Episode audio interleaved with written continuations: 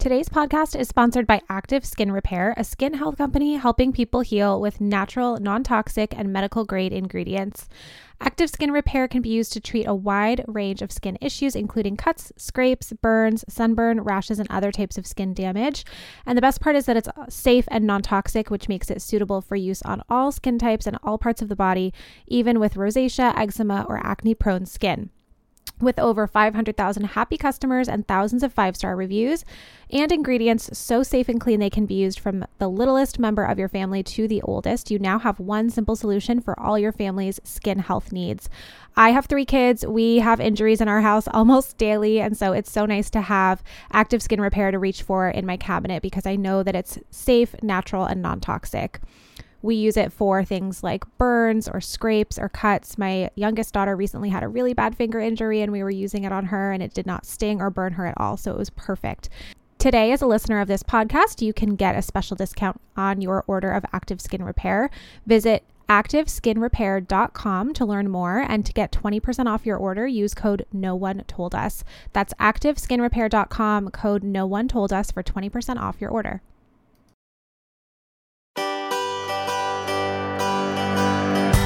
Welcome back to the podcast. Today we have Dr. Nkeiruka Orajiaka, who is a board certified pediatrician, pediatric ER doctor, public health physician, wife, and mom of three, fellow mom of three. I love that. Dr. Orajiaka completed her master's in public health at the Mailman School of Public Health, Columbia University, New York, and residency at Columbia University affiliation at Harlem Hospital. She currently practices as an pediatrics ER fellow in one of the largest emergency rooms in the US and is a passionate health educator and strong advocate for children's health and safety. And I was first introduced to you on Instagram as I meet most people that I really just love and admire. And I think you're doing such important work. So thank you so much for coming on the podcast today.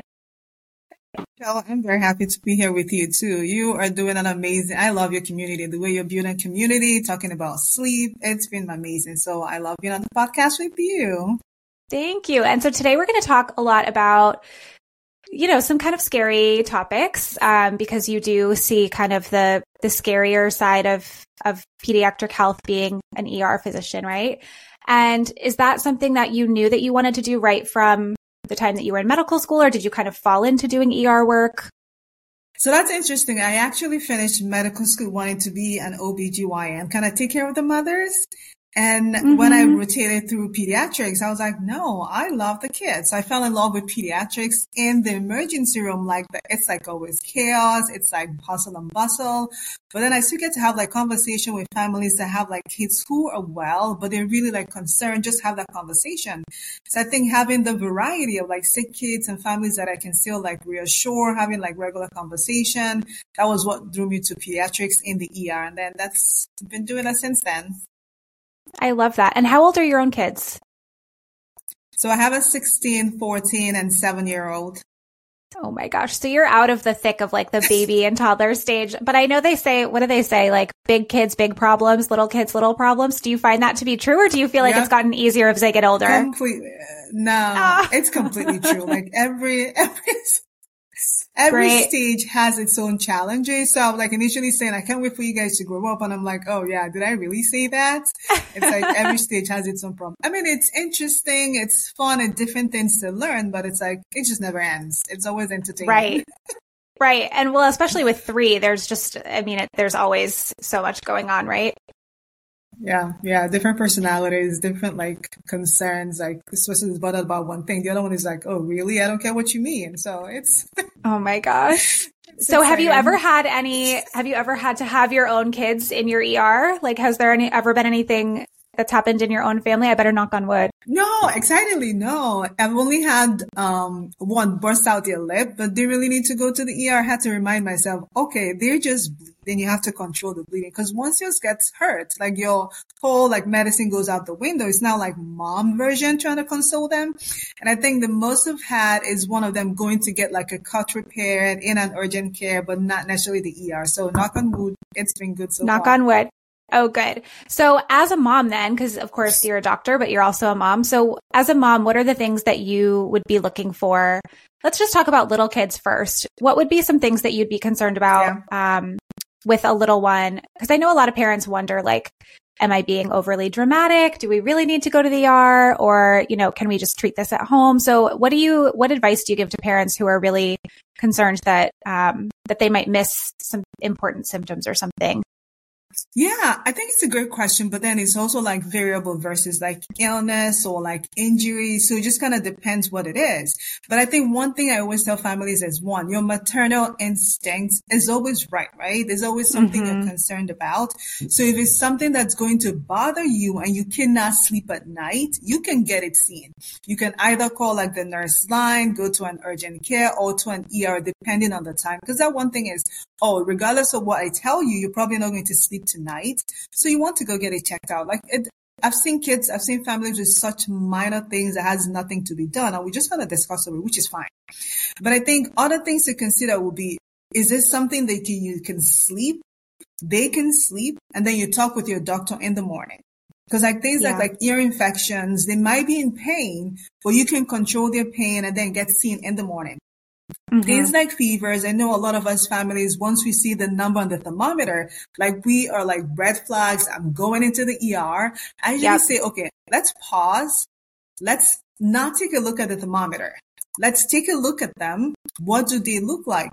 What do they look like after the fever medicine you've given? If they're okay, able to sleep, it's okay to actually sleep and get seen in the morning and not just go to the ER, have like the long wait times, and then mm-hmm. they send you mm-hmm. back home. But of course, if your child is like fever, they're not responding to medication, just kind of laying there, not like the active, usual baby child that you know, of course you need to get them seen. Or maybe they're vomiting excessively, cannot keep hydrated because kids can get like dehydrated pretty fast also want to get them seen towards um especially because the night can get they can sleep through the night and not be able to drink anything and the next morning they're dehydrated or right. cases of like they're not responding to you unconscious those are reasons why you want to get them seen Okay, that really helps. And then I know we're kind of in like the, the RSV flu season too. So what would be some things that parents might look for as ter- in terms of respiratory or like breathing um, patterns yes. that would be concerning? Yeah, we are in the thick of it. So I always tell families, number one, one I like to see like every couple of, say every couple of months is just have a recording, a video of your child when they're well and nothing is wrong with them. Cause that hmm. comparison mm. always helps. When our child is sick, you're trying to figure out, oh, is this normal breathing versus not? Like our whole mind is not acting the way it's supposed to be acting. So everything else, emotions are taking over. Have a recording video of when they're well and active and nothing happening. So you can always have that comparison. Of course, when it comes to like bronchiolitis and RSV and multiple viruses, beyond the fevers, your kid may have a really congested congested nose. And once, because most babies can only breathe through their nose and not their mouth like we can as adults, they don't have the extra backup. So once their noses are clogged, they start working harder to breathe to make more space for mm-hmm. air to mm-hmm. be able to get in.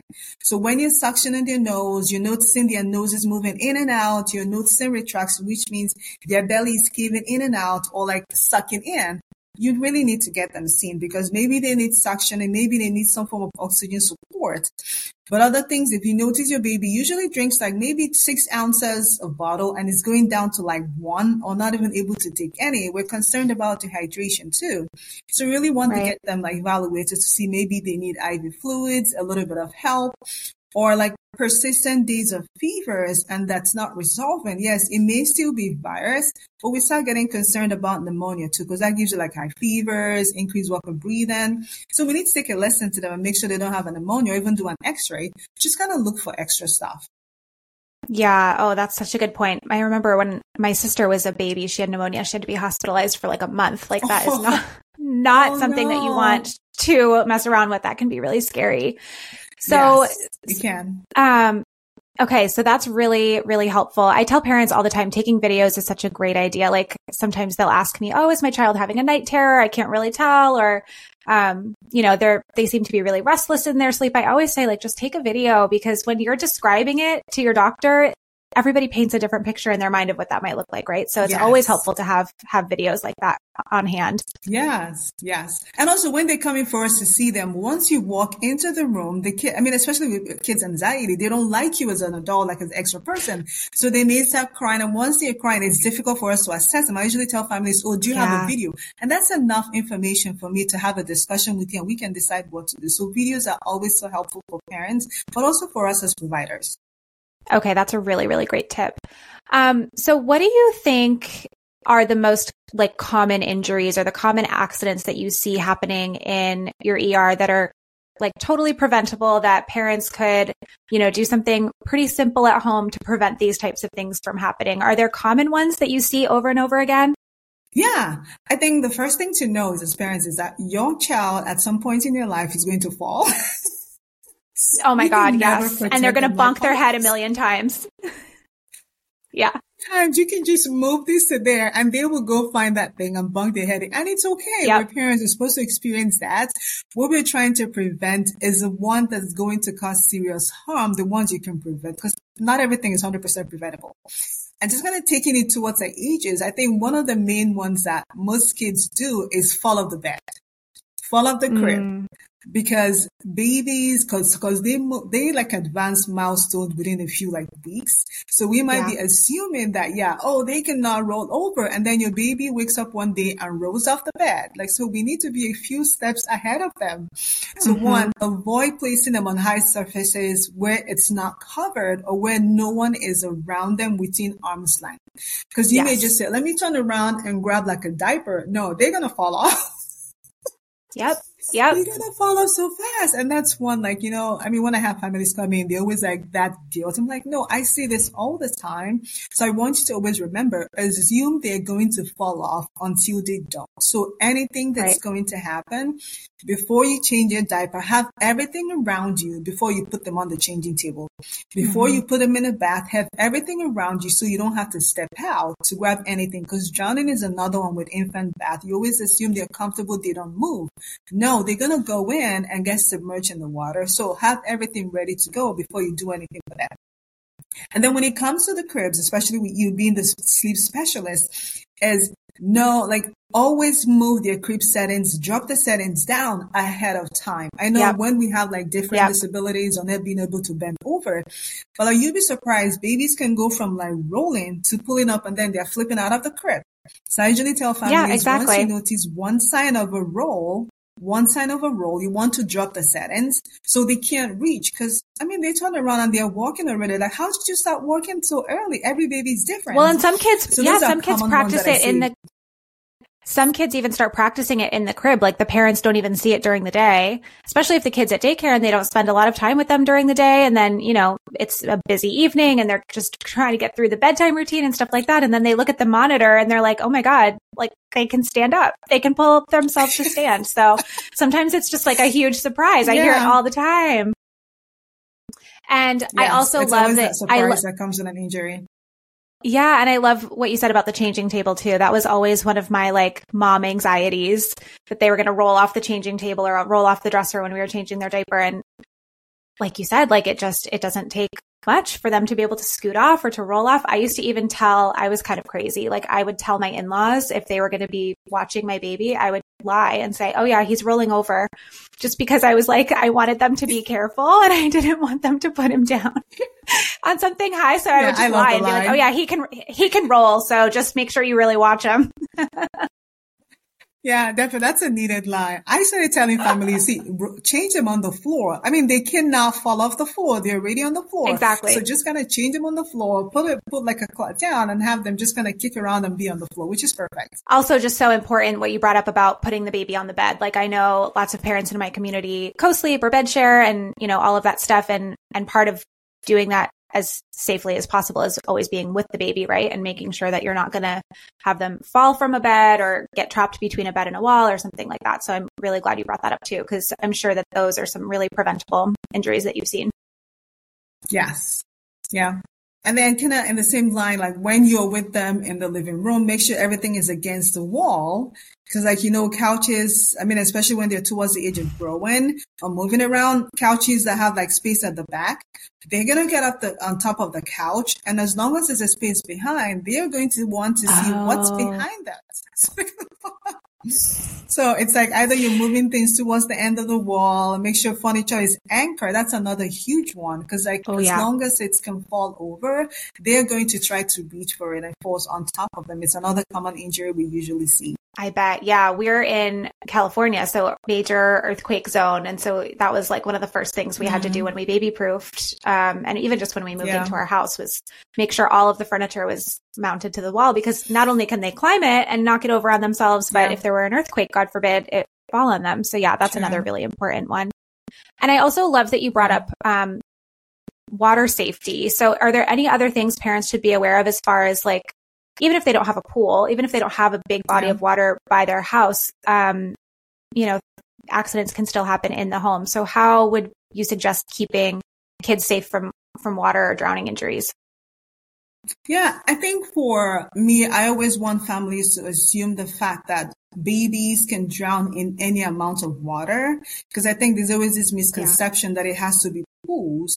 The highest drowning in babies younger than one year of age is actually in the bathtub because families mm. put them in the bathtub and then just kind of step out to go get the towel or maybe put them in the bathtub with another toddler or like a five year old or even a nine year old. I mean, those ones are still babies.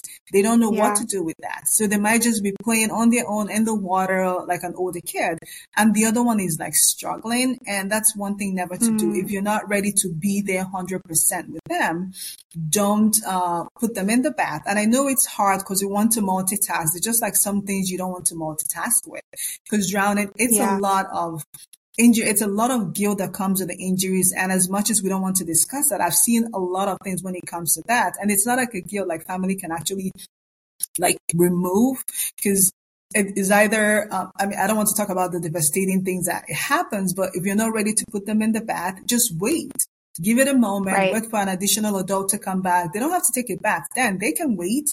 They can live without being clean, but just go in when you're ready to be with them. My daughter right now, she's yeah. one and she's starting to be very curious about the toilet. And so we're having to like put locks on the toilets because I've also heard that babies can like kind of try to yeah. climb in and then they fall in head first. And that's yeah. like, I can't even imagine. So it's like things that you just, just don't even think about too. And even if you've had kids or babies before, like they're all so different. We've had to baby proof differently for all of our three kids because they're just all like into different things, curious about different things. Like my first was just, he just was like an old man. Like he was never curious about anything, like didn't really care that much to like get into trouble. He just wanted to like sit and read his books. But my middle daughter was a climber. And so we just discovered like this whole new world of things that we had to baby proof because she was climbing on everything. And now my third puts everything in her mouth. So we're constantly having to like pick everything up off the floor and like lock the toilets. And she's trying to throw things into the bathtub all the time. So we have to keep electronics away. It's just like, you think that you've done it the first time and then every kid is different. So also just like yeah. don't assume that just because you're on your second or third or fourth kid that your house is already safety proofed because they will find that yeah. one thing that you haven't done. It is such a great point. Such a great point. They're all so different. And yeah, I completely agree with you. Like, you know, I mean, you never know what they're going to wake. And again, it's that times keep changing. Like, right. We get like that different too. toys. I recently saw this toy that had like the water faucet that just constantly cycles. And like, I didn't even know it existed back then, which is another risk. Cause then apparently it has like a layer that covers so they don't have access to the huge pool of water. They have access to the oh. faucet. But the one that has seen like on TikTok had like the baby playing on the open water faucet and there's a danger of tipping over to fall into that. So right. like things like water tables, right. make sure there's no water inside when you're not around them. Things like, especially like a chest, especially in the summer, chest of drawers that oh, has yeah. water, even like as small, as small as a pet's, uh, water bowl, right? You want to make sure it's in a location right. that your crawlers can now get. Because some babies, my daughter was so excited whenever I visited one of my friends, they had like a cat or like a, I can't remember a cat or a dog, a boat. So she was always crawling towards the water. But I'm like, girl, okay, we don't have a pets, so I'm gonna move you. there so is something like about those little bowls of water. water. My kids have all done that. They're oh, all yeah. obsessed with the dog bowl. Mm-hmm. All obsessed, yeah. So it's it's a lot of consideration when it comes to kids and dangers, but those are the little things you can actually just kind of move around because there are always possibilities around that. Yeah, such a good point. So, uh, what about like just those everyday things, those like bumps and bruises and cuts? Like, what would you suggest to parents for kind of treating things like that at home? Like, what would be some essential first aid skills yeah. or first aid tips that parents should know about? Yeah, I think um, another thing like, like parents to remember is head injuries happen a lot with kids and most of the majority of the kids they do well they do well they do great right so i always want families to know okay so they bump their head the sound of the bump is actually more scary compared to what the bump looks like. Because once totally. you hear that thud, you're like, oh my gosh, my child is not going to make it. yes. Oh my God. I hear that thud in my nightmares. I usually tell families, okay, the thud happened. And once you scream, your child always will react how you react. But I mean, as a parent, uh, you're definitely going to scream. You can't, re- uh, that's how we, it's a fight, flight, or what's the other one? Fight. So Freeze. It's yeah. okay to react, but just exactly. So just remember to calm down, to know they're going to respond the way you want to respond. And then think about it this way. If your child just kind of moves along and continue to do what they're doing, it means they're going to be okay for the most part, right? It happened, they're back to playing, and just going to take your time to continue to observe them. Of course, if your baby who bumped their head moves along, and then all of a sudden within the first 20 to 30 minutes, they stop responding, they just fall asleep immediately, and they're not responding when you talk to them. I would definitely get them checked checked out because there's something called like an interval where babies bump their head, they're okay, and then all of a sudden they're not. So we get worried about oh, okay. like a bleed that just accumulates, accumulates immediately. But then if they move along, comes along and comes to you, holds their head and just kind of moves along again, it means they bump their head. It probably hurts, but they're trying to walk through it and be okay. Right? So that's something to consider. Of okay. course, you want to watch for like vomiting. One episode of vomiting, it's not uncommon because when you bump your head, like even as adults, we get a little shake in our head and brain and our body's trying to walk through it. So might vomit once.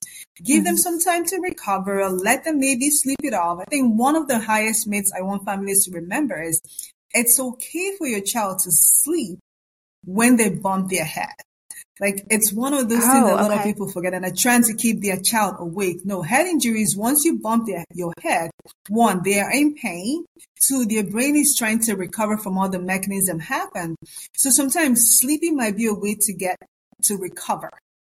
The sleeping, it's oh, okay, okay, as long as you're able to wake up when able to wake up when you call their name and kind of go back.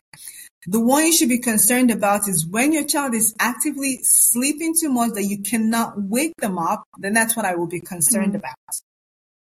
Okay. So more of the like lethargy and non-responsiveness and like yes. just way too yes. sleepy. That would be more of a concern. Okay. Yes. That's really good to know because I think that is a huge misconception. Yeah.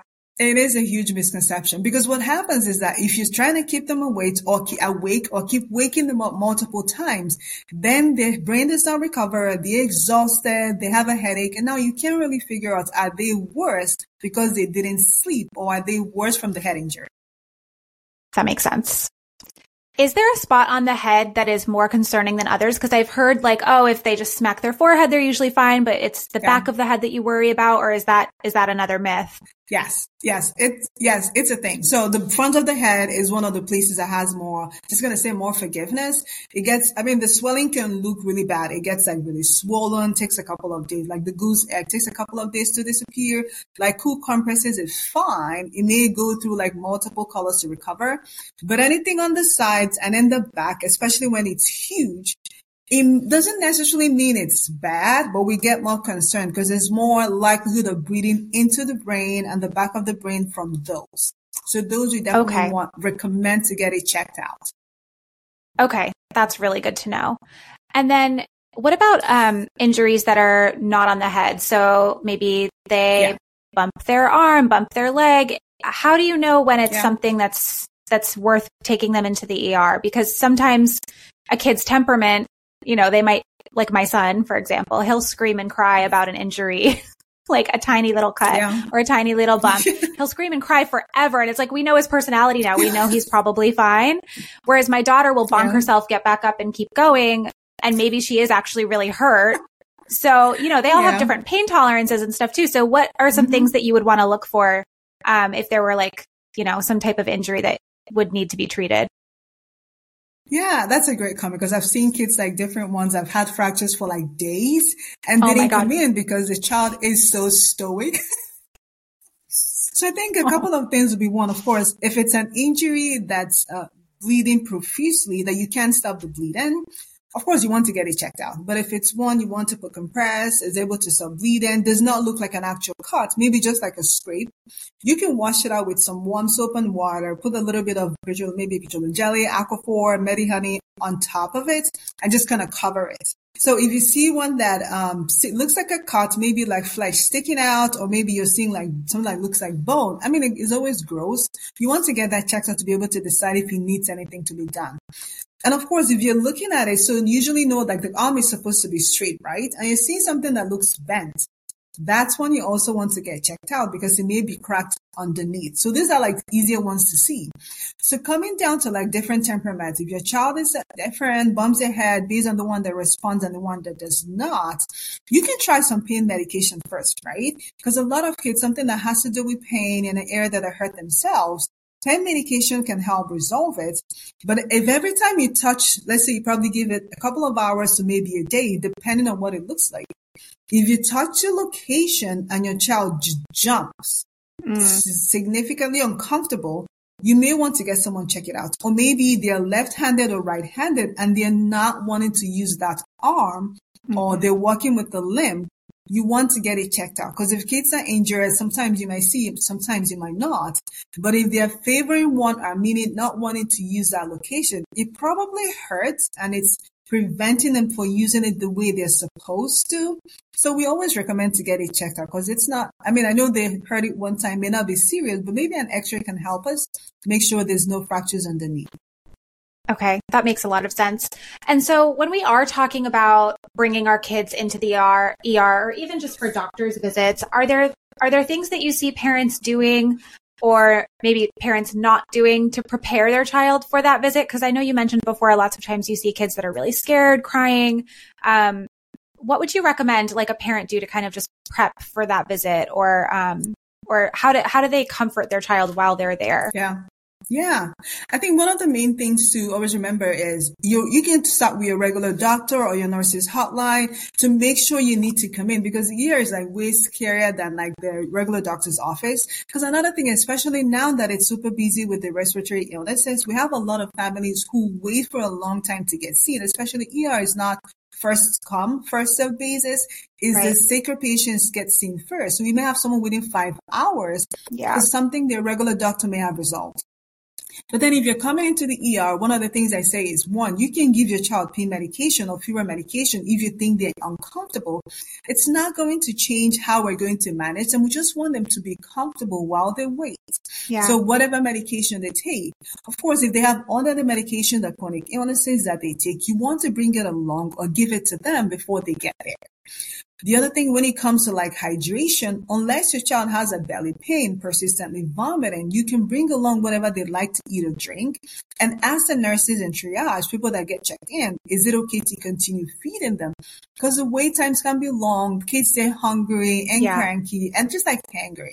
So it's okay to continue making sure they're comfortable eating whatever they want. Yeah, some ERs have like snacks, popsicles, juice, but it doesn't happen everywhere. We don't have everything. So you want to make sure you have enough of what they'd like to eat or drink. Of course, it depends on how emergent it is. You may not have time to stop before you come over.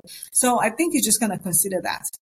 Other things you want to bring is bring like their favorite blankets, favorite books, iPad. I'm not, when it comes to screen time, I do not have any control when it comes to that, please. I just no. want these kids to be happy and comfortable yes. in an environment that's already scary. So bring anything you use to console them at home. You can bring it along in an ED just to make sure they're comfortable. And of course, some places have like child life, which are those that are professionals that can walk kids through in things that we're doing, like the lines, the things that are very uncomfortable for them and anxious, like um, anxiety provoking, just to get them calm enough. So anything you think that can make your child feel at home, while they're in the ER that you can carry, please bring it along. Perfect. Yeah, that's a really good idea. And I'm, oh my God, like screen time, please put them on the iPad and just do your best. No judgment. No it's judgment. Too stressful already for like mother. No, whatsoever. Exactly. No, I do not have any judgment. And for some reason, that. it's always like, it feels like it's always the middle of the night too. Like the only time I've ever had to do an ER visit with one of my kids, it, it was the, like midnight and we were both just exhausted and I didn't bring anything because I was just panicked. And yeah, we waited for yeah. a very long time. And he actually loved it because he got juice boxes, which we don't usually have at home. Yeah. So he was like, he was fine just with the juice boxes and just like the people watching. But um, yeah, it can definitely be scary for younger kids. It can. It definitely can. And if I'm just going to throw one more thing out is, especially now, I have a lot of families make like ER visits. One, all kids usually get sick in the middle of the night. Like your, it's something about the um, circadian rhythm, something about the steroids. They are going to get sick at night. Make mm-hmm. sure you have like all the medications you need at home. Check yeah. now to make sure you're not running out of the uh, acetaminophen, ibuprofen, the nasosuction, because it's going to happen in the middle of that. And then you open up your bottle, you have none. So just do your check now because I see that a lot. Make sure you give keep it, the right dose because it will have keep it stocked. It will happen at night almost all the time. Yeah. Yeah. And wasn't there last year or maybe two years ago, wasn't there like a huge shortage of a bunch of different kids medications? Like people couldn't get their hands on yeah. anything. So yeah, yes. go through your cabinets and make sure you have stuff. And I also always recommend keeping extra clothes, um, maybe extra medicines too, oh, but extra clothes in your car. Cause that was another thing when we yes. went to the ER that time. The poor thing was like you know, he, it was a stomach issue. So we definitely needed new oh. clothes and yeah. I didn't bring any. So the poor thing had to wear like adult scrubs because that's all they had to give in the hospital. And it was just like adding insult to injury. It was so sad. So yeah, extra clothes would be one more thing I would recommend keeping in your like yes, first aid, first aid kit. Yeah. So, yes, um, yes. I know you have, I know you have so much more information on your YouTube channel. You have an ebook on first aid. Is that right? What else can people find over on your page? What are the things that you're really passionate about talking about on Instagram? I'm going to link uh, yeah. uh, in the show notes. I'll link your handle and stuff so people can come find you. But what are the things you love sharing about and love talking about on your page?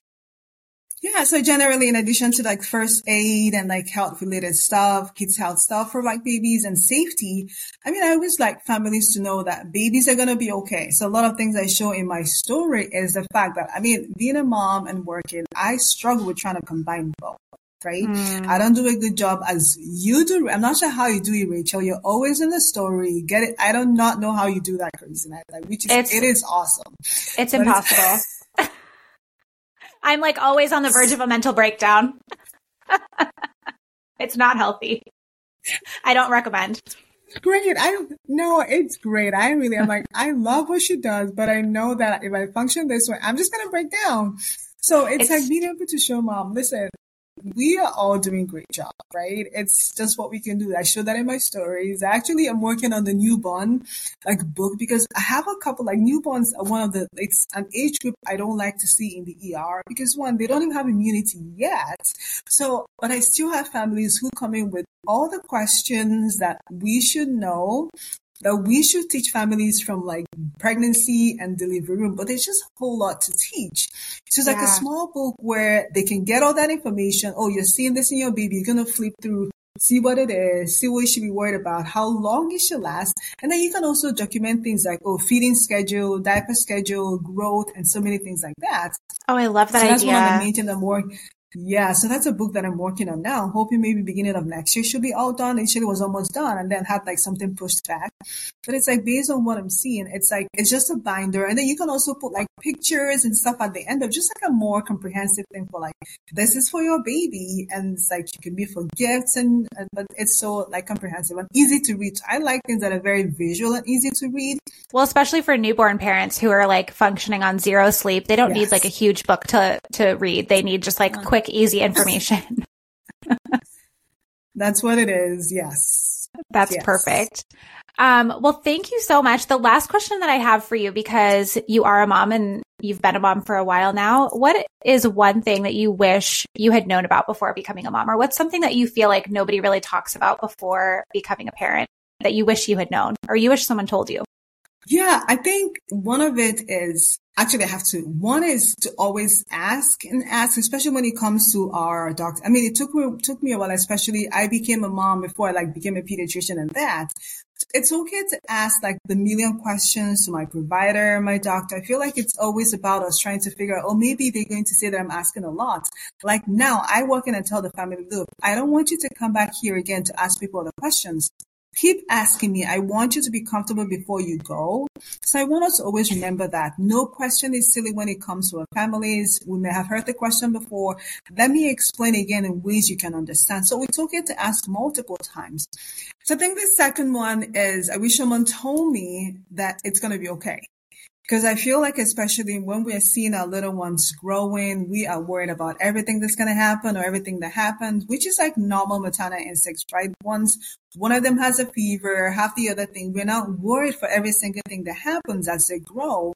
And sometimes we kind of lose enjoying the moment with them, right? So I want us to remember babies, they have a lot more, um, tenacity, resilience in them than adults. So even when you're baby, like, especially now that everybody's like um, overwhelmed with like RSV, bronchiolitis, and illnesses. I have a lot of babies. I admit them. They have need oxygen. They need support, but I see them in like three days bouncing off the wall, right? Yeah. They're always, a lot of them do. Okay. So I always want to remember that they get sick, they get injured, but most of them do. Okay. So I want us to, I wanted someone told me that, especially then, slow down and enjoy the moments with them. Enjoy yeah. that like craziness. Do the most you can when it comes to safety they're going to find another couch to jump off, and that's okay. so true. It's okay. Like, I know they're going to find another one to jump off. Let's not hold them down because they need that time to be curious and explore. As mm-hmm. long as you mm-hmm. have the most you can do in terms of like baby proofing, safety proofing, let's let them be kids. Just let I them be that. kids and let them yeah. out of every state. Like I just, I just wish I could remember my first who's 16 now. Let me just leave and be crazy at two or at three. Let me enjoy that moment. So let's not yeah. lose that time and enjoy the moment with them. I love that. That's such good advice. Yeah, because we can only control so much, right? And and they do need to be kids at the end yes. of the day. We can't wrap them up in in bubble wrap. Um, well, thank you so much for yes. joining us on the podcast today. Where can people find you and all of your amazing resources online? Yeah, so I am on a couple of social media active when I'm not going crazy at work. And it's, I'm on Instagram, I'm on TikTok, I'm also on YouTube, and my Instagram and TikTok are about the same, which is Dr. underscore N-O-R-A-J-I-A-K-A. And then my YouTube is Dr. Nkeiruka Orajiaka, and that's where you can find me. I also have a website, and everything is pretty much, um, I'm going to send that to you, drnkeiru.com. Okay, well, thank you so much and have a wonderful rest of your day. You too, Rachael.